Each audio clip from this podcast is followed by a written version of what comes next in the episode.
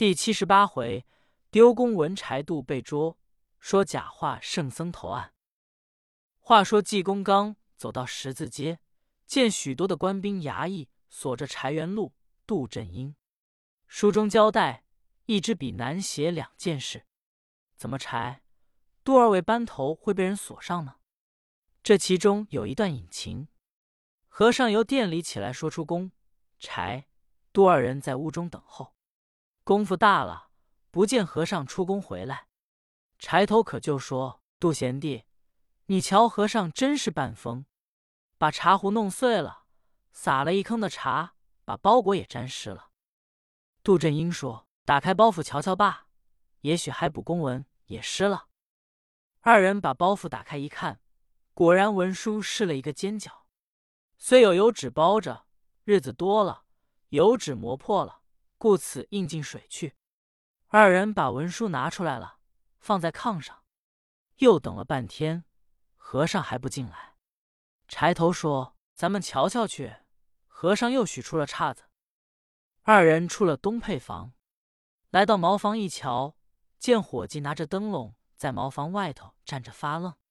柴头说：“我们那位和尚出宫。”还没出完呢，伙计也等急了，探头往里一瞧，和尚踪迹不见。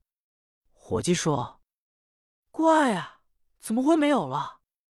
柴头说：“怎么了？”伙计说：“我瞧着和尚进了茅房，怎么会没有了？”广柴头说：“是不是和尚走了？”杜振英说：“真是被你猜着了。”说着话，二人转身往回走。只见由东配房他们住的房里出来一个人，穿着一身夜行浓，凝身上房。柴头、杜头一愣，这个时节要追也追不上。柴头说：“快到屋里瞧瞧，丢了东西没有？”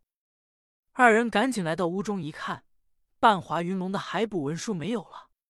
柴头就嚷起来：“伙计过来问，什么事？”柴头说：“我们丢了东西了。”伙计说。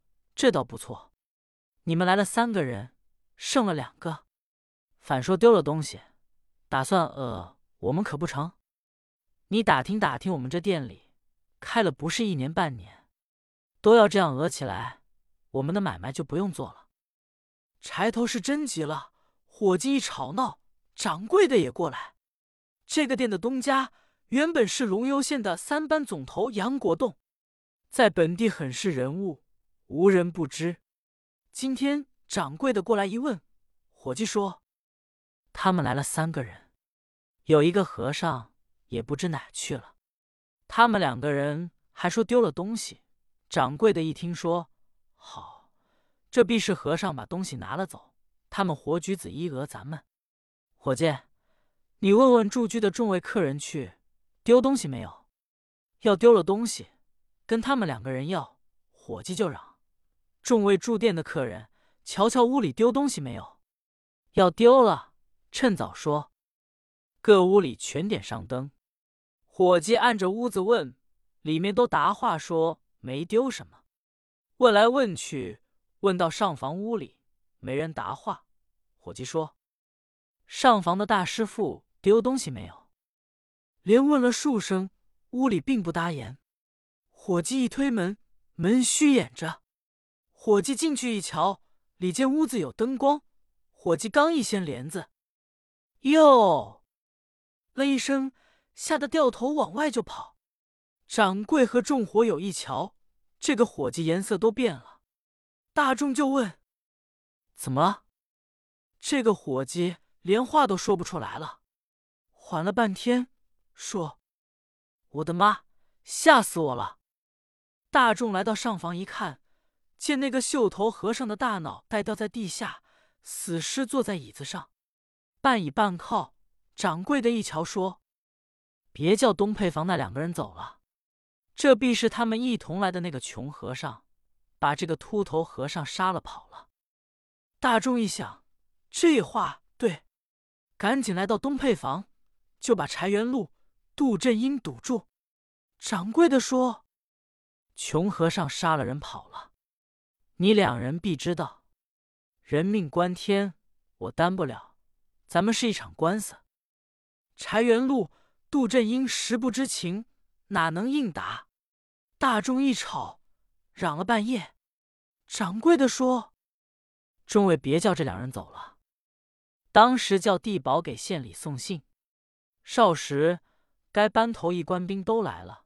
刘头说：“你们二位打官司去罢。”哗啦一抖铁链，把柴元禄、杜振英锁上。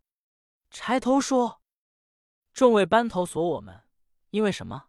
刘头说：“你们二位不必分说，有什么话到堂上说去。”柴元禄、杜振英把公文丢了，本来着急，这又出了人命案，心中暗恨和尚。天光亮了，众官兵衙役拉着柴元禄、杜振英，够奔龙游县去过堂。出了杨家店，刚走到十字街。济公由对面来了，和尚一瞧说：“好的，你们这两行人到底是晕天亮，还要把花把的瓢摘了。摘了不急复留扯活，可叫赤子窑的鹰爪孙把你们两个扶住，这还得叫我跟着打官司。”柴头、杜头一听和尚这话，把眼都气直了。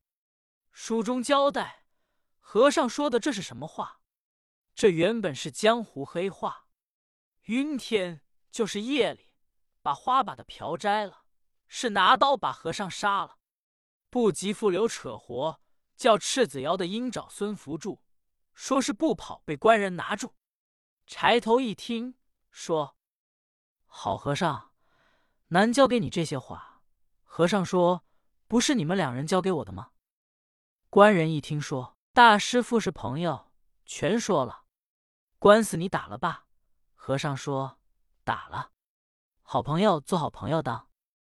小伙计散一过来，一抖铁链，把和尚锁上，拉着就走。这个散一说：“和尚真是好朋友。”和尚说：“那是。”冲这一手，喝你的酒多不多？